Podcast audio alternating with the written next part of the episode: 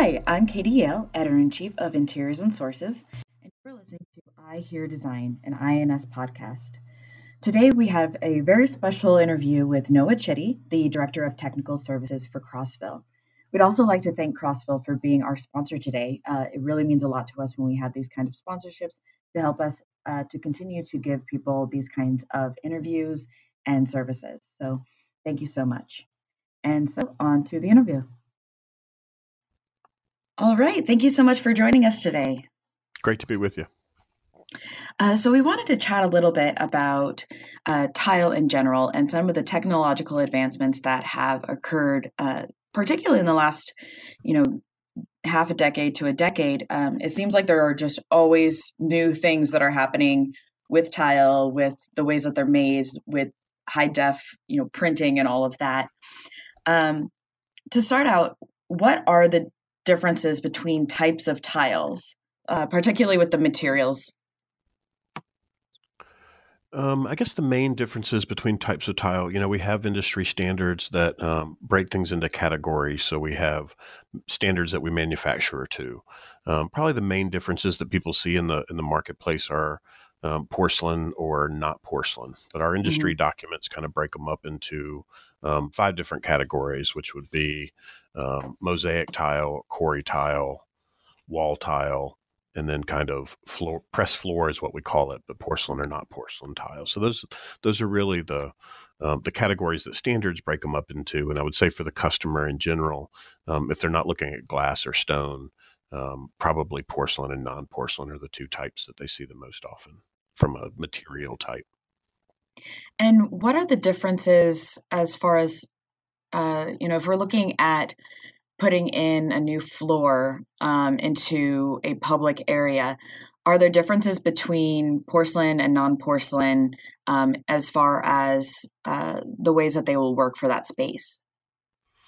There are. We mainly define porcelain with a lower water absorption. So it has to absorb through a standardized test less than half of 1% water absorption. But there are differences in breaking strength and really just from a durability stance. So it really is more about picking the right product for the right application. And especially as you get into more commercial applications, porcelain is normally going to be the preferred material. Mm-hmm. That's interesting. Do you know why is it that, that is how it's defined as how much it can or doesn't absorb? It really goes back to standard definitions of ceramics. Mm-hmm. So we list water absorption in kind of 4 different categories as it increases. Mm-hmm. So you've got kind of greater than 20% water absorption, usually like 7 to 20, and then 3 to 7 and 0.5 to 3. So traditionally, porcelain has been this extremely dense body, dating back thousands of years, when the Chinese kind of first brought porcelain materials to it.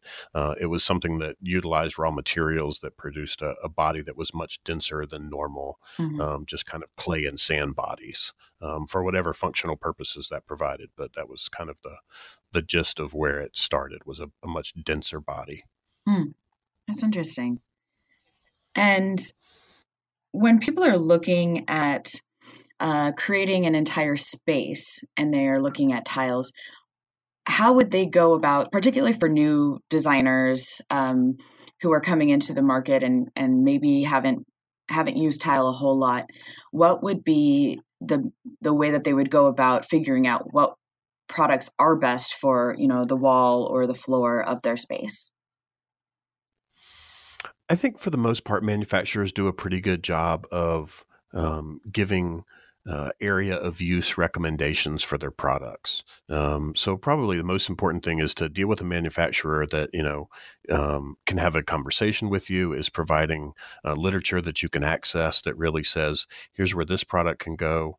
Because even for us, like as a porcelain manufacturer, we also offer products that are just for wall use or just for decorative use, like some of the glass and stone mosaics and some of those things. So probably the easiest thing, we we try to make as much information available online as possible, mm-hmm.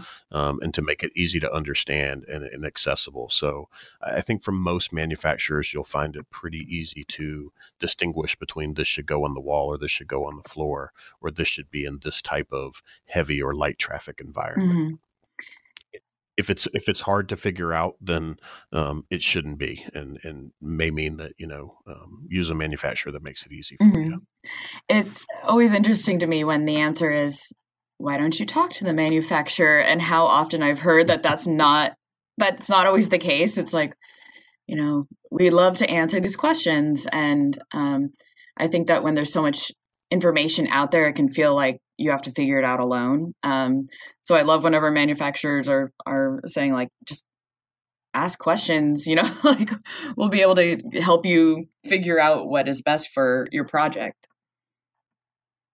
Yeah. I mean, we try to put everything online because we know that's how people consume the information. And we know that's where people are going before they call mm-hmm. us.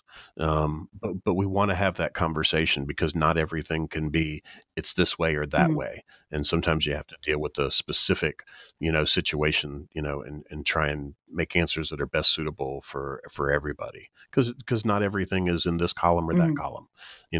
Every situation has specific circumstances that it's best to have a conversation. Although we're trying to make everything as accessible without the conversation as mm-hmm. possible.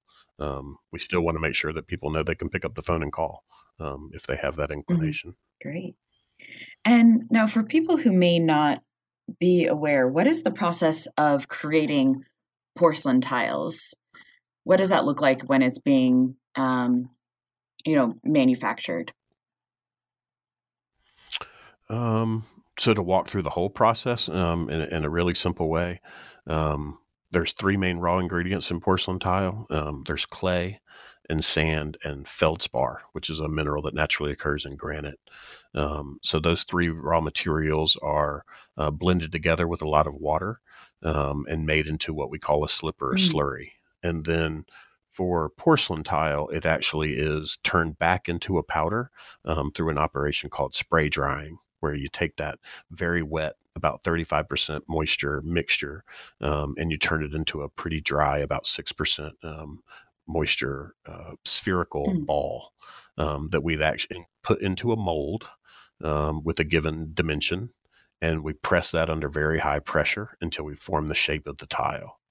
And then the next process is to dry a little bit of that water out. We need about 6% moisture in order to form the material, but we can't fire it with that much moisture. So we actually dry it out a little bit down to about 1% moisture.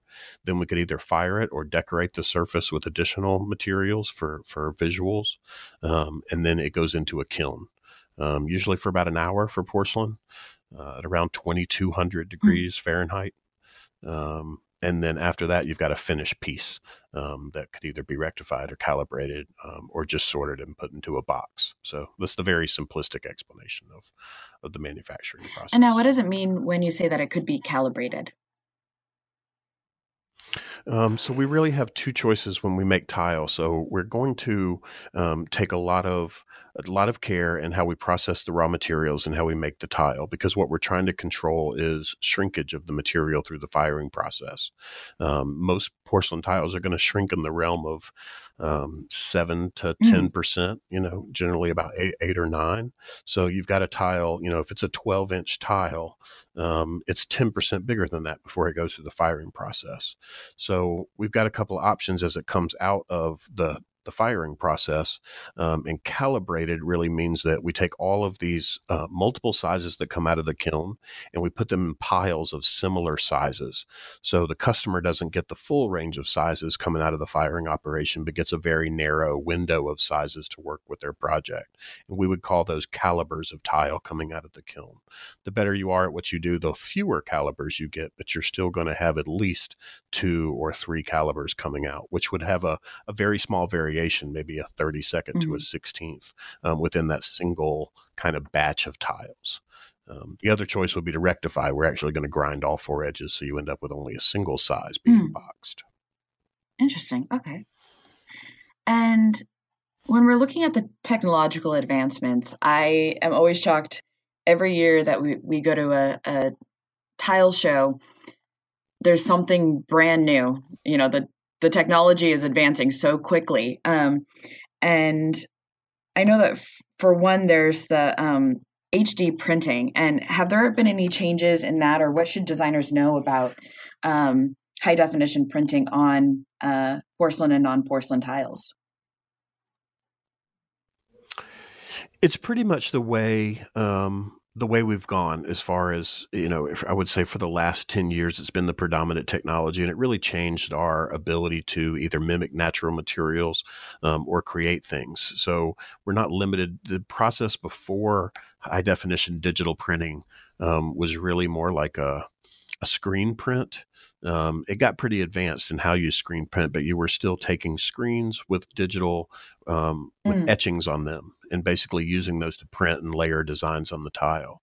Now with digital printing, we're really designing more in a Photoshop type environment, where we can scan a natural material in, or we can create something completely new from scratch, and then upload that as a digital image that can be rendered onto the tile in a very high definition way. So it's really changed what we can do from an aesthetic standpoint, in probably the most revolutionary thing that's happened to tile in a long time. I would say digital printing has really changed the look that we can provide to the customer.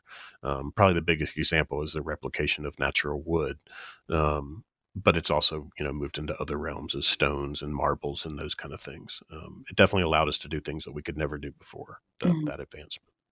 And what are the advantages of choosing a high definition, natural looking porcelain over, you know, the natural material itself, like marble or wood grain? Sure.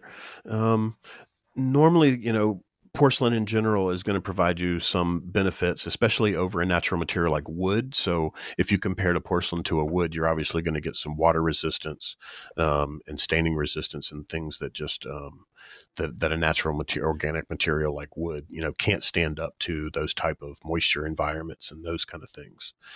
And, you know, durability over time. So obviously wood is going to wear at a much quicker standpoint than a porcelain would. So you get some of those kind of benefits. And then versus the natural stone, it really depends on the stone, because you've got some very soft stones, more in the marble and limestone range. And then you've got some very hard stones like granite. So compared to a marble, you're going to get chemical resistance and stain resistance. You know, people would love to have kitchens with an island with a Carrara or a Statuaria, but we all know that, you know, you spill a little red wine on that, or you leave a lemon on it too long, you can get some stains on there that can't come out. And usually with a porcelain that's replicated that look, you can use, you know, much harsher chemicals or cleaners, or just worry a little bit less about the ease of maintenance versus the natural material. So it gives you the aesthetic without some of the maintenance and durability problems of the natural material. And does Crossville do like custom printing on porcelain? Is that something that you offer, or is there standardized like different collections? We have a catalog of standard materials because we inventory everything, so we can deliver to the customer very quickly. We do have custom programs, mainly for national accounts and those kind of things where the volumes are pretty big, because so we've got a pretty large scale operation where the benefit of scale of the operation really tends to, you know, runs of say 10,000 to 50,000 square feet or more, in order to make it efficient. So when we do things custom, it takes a little while to develop the product, and there's obviously some time and cost in the development of a brand new product. And then we have to make sure that there's at least a minimum quantity that allows us to run through the process without major amounts of loss. So we do have the ability, if there's enough material that needs to be made to do something custom. And if you're able to say, what has been like the most out of the box custom order that Crossville has had in recent years? Oh my goodness. I don't know the answer. So we do some interesting things. You know, the thing that we want to provide the most is, you know, a lot of accounts have very specific needs, especially in the, you know, the kind of quick service arena, you know, like fast food restaurants or things like that. We want to work with the client, because we're always trying to find this balance between something that's very easily cleanable, but something that doesn't allow people to slip on it, which are two contradictory characteristics. So it's really important to, if we get the opportunity to actually work with the client to design a product that's right for them, as opposed to taking something that's off the shelf and trying to make it work for what their needs are. So I can't think of anything, you know, really kind of crazy and exciting that we've done.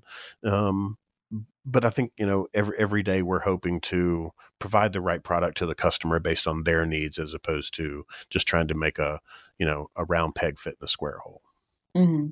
Yeah. I hadn't thought about that, about how often you see tile in fast food restaurants. Like, that definitely is something that is very standardized and makes a lot of sense. Yeah, but they've got specific needs depending on whether they're a restaurant that fries things, or whether they're a Subway type restaurant, you know, that makes cold sandwich. They've got different needs depending on how they clean and when they clean and what they're doing. So it's important to, you know, either offer a wide range of products that they can use, or to ideally, you know, if the volumes are large enough, design something specifically for their need. And we try and be flexible enough here at Crossville to be able to give that more kind of handheld relationship to the customer. Mm-hmm. Great.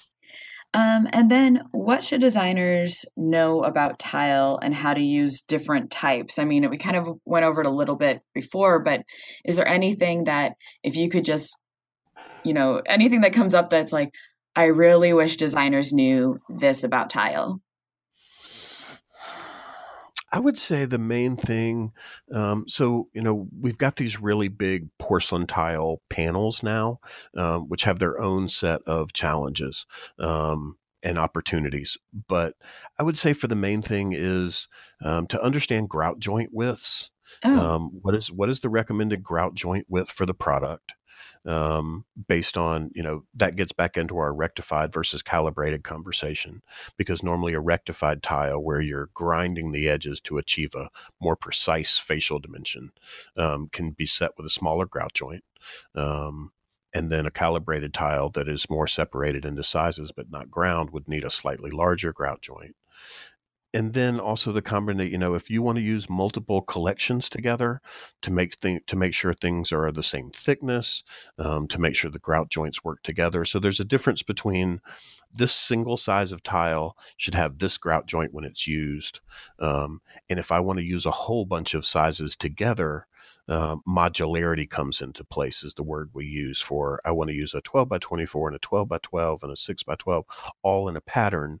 We have to make sure that those tiles are manufactured to be used in multiple sizes with a single grout joint size and work together in their sizing. Mm-hmm. So I would say that's the main thing, which is, because we want designers to dream what they want. Mm-hmm. We also want to make sure that we can facilitate without a huge amount of difficulty for the contractor or the installation exactly what they want. And that's really probably the main thing, is just to make sure that if they're going to use, you know, if they're just going to use one size tile, then it's pretty simple. Make sure things are right. Make sure you know what the recommended grout joint width, and go at it. But if you're going to use multiple sizes of tile, or even across multiple collections, there's a few things that you need to make sure that they're designed like that, and that they can work together without causing a big problem for the contractor trying to put them in. Oh yeah. That's really cool. That's one of those things that I personally wouldn't have thought about. I'm usually like, oh, I love these tiles, and then it's the contractor's job to understand, you know, how to put it up you know, grout and all of that. So that's really great. And then I always love to just end with, is there anything I haven't asked that you think is important for our listeners to know? You know, I think The advent of pieces of tile that are so big and so thin, because really we talked about HD printing and how that changed the industry. But in the last 5 to 7 years, we've really seen what we now have a term for in our industry, gauge porcelain tile, which is in our case, it's 10 feet tall and about a little over 3 feet wide, but sometimes it's even 10 feet tall and 5 feet wide. Oh, wow. And they're as thin as an 1/8 inch or a 1/4 inch in thickness. And they offer lots of new options for tile to go in places that tile didn't go into before and replace less durable finishes like wallpaper and plastic wall protection. But there's a few things, we want to make sure that the contractor is going to put that in, knows what the rules and techniques and tools are. So it gives us all kinds of big opportunities, but we have to make sure that that we're doing the right things for those installations to make sure they can be successful, because it is a newer category that we're investing for the future in. Mm-hmm. So we think it's got great opportunities, but it also, so my advice would be, work with the manufacturer. Most of us are doing training to make sure that we're letting the contractors know how to do it and making sure that if the designer wants to use it, that the manufacturer can provide everything they need in order for them to be successful. Mm-hmm. And I've seen these, these massive thin tiles before. Is there an advantage? I mean, they're absolutely gorgeous and just shocking when you see them in person. But is there an advantage over having, a tile that large compared to, more of the standardized sizes? From a design standpoint, I think, we've always heard in the past that designers love tile, but they hate grout joints. So from a design standpoint, you can create a shower or a large wall with very few joints.